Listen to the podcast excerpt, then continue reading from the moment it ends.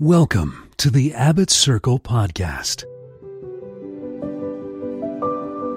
Respect for Life Sunday, Father Brendan Hankins. One of the most publicized pro life stories came from a well known but unlikely source the late technology guru and founder of Apple Computers, Steve Jobs.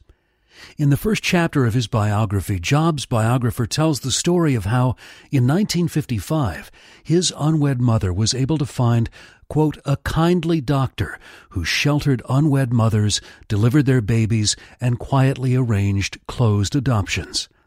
Later in the biography, when Jobs was about 30 years old, his biographer relates how Jobs searched for his natural mother and found her. Jobs was quoted as saying, I wanted to meet my biological mother mostly to see if she was okay and to thank her because I'm glad I didn't end up as an abortion. She was 23 and she went through a lot to have me. Today is designated by the U.S. bishops as Respect for Life Sunday and the entire month of October as Respect for Life Month. Throughout that month, our bishops lead and call us to reflect more deeply on the gift of human life, the threats against it, and how we can protect all persons from conception to natural death. Preaching for Life. Love and life are bound together. We see this most clearly at the heart of the family, the permanent, faithful, and life giving love of husband and wife to which Jesus was referring in the Gospel. Quote, God made them male and female. For this reason a man shall leave his father and mother, and be joined to his wife, and the two shall become one flesh. Therefore, what God has joined together, no human being must separate. Marriage has been called the school of love, where husband and wife learn to cherish and make sacrifices for each other and by accepting children lovingly from God, parents are able to experience the fullness of joy and love. Marriage is directed to both the good of the spouses and, quote, ordered to the procreation and education of children, quote, whom the Church calls the supreme gift of marriage and its ultimate crown. Gaudium et Spes 48 and 50. The Church also refers to the family as a sanctuary of life, Evangelium Vitae. At the heart of this sanctuary is fidelity, unwavering loyalty both to those they choose and to those who have been given to them. However, men and women find it increasingly difficult to make permanent commitments to each other, and the bishops see in this shift an enormous danger to helpless members of society. In the Church's document, Evangelium Vitae, the Gospel of Life, it explains that when a people lose confidence in fidelity between husbands and wives, it's an easy leap to imagine that other fidelities, of parents to children and of adult children to their elderly parents, no longer need to be permanent, for better or for worse obligations. When a family lives in fidelity, it's a place of refuge and dignity, a place where each member is accepted, respected, and honored precisely because he or she is a person. And if any member is in greater need, the care which he or she receives is all the more intense and attentive. Evangelium Vitae 92. If it becomes each one only for himself or herself, then instead of being the source, school, and standard for fidelity to neighbor, the family can become the scene of its harshest violations. Without the active and vigorous practice of our faith, the indissolubility of marriage and the sacredness of life from conception to natural death become difficult truths to hold on to in today's culture. One theme of the Respect Life program is often expressed by Pope Benedict XVI. Faith opens our eyes to human life in all its grandeur and beauty. He reiterated this insight during a visit to Lebanon. The effectiveness of our commitment to peace depends on our understanding of human life. If we want peace, let us defend life.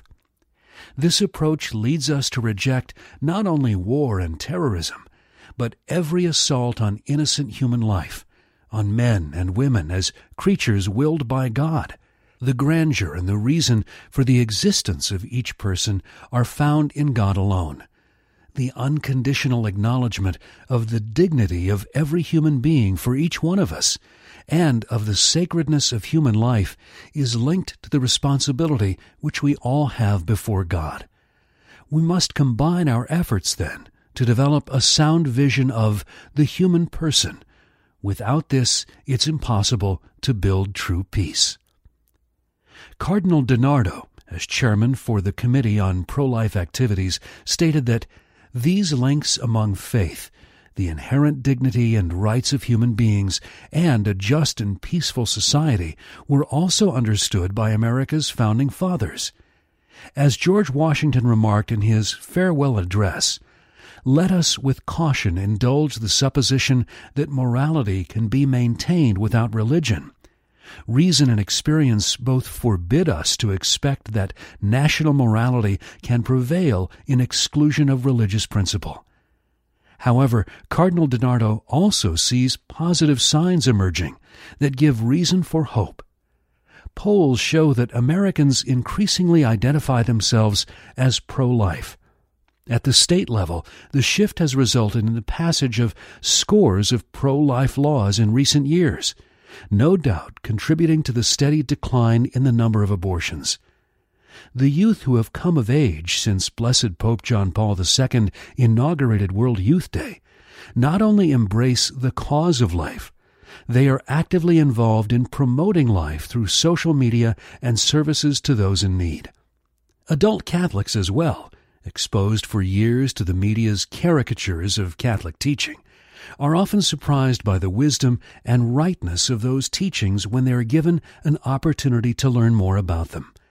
That is why Respect Life Month and the Year of Faith have been vitally important. During October, Catholics are invited to gain a deeper understanding of the teachings of our faith.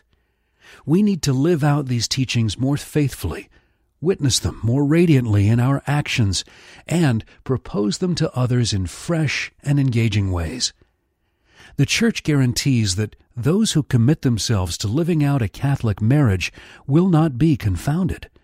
Though many seek to corrupt and pervert the truth concerning marriage, the family, and the dignity of life at every stage, the Church exhorts parents to be courageous and confident.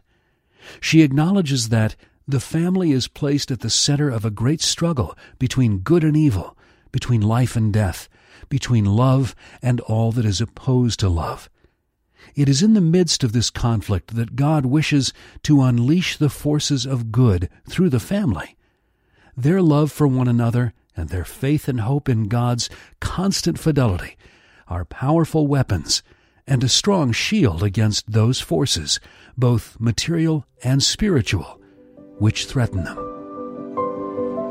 Thank you for listening to the Abbot's Circle podcast. Please visit the website for updated content.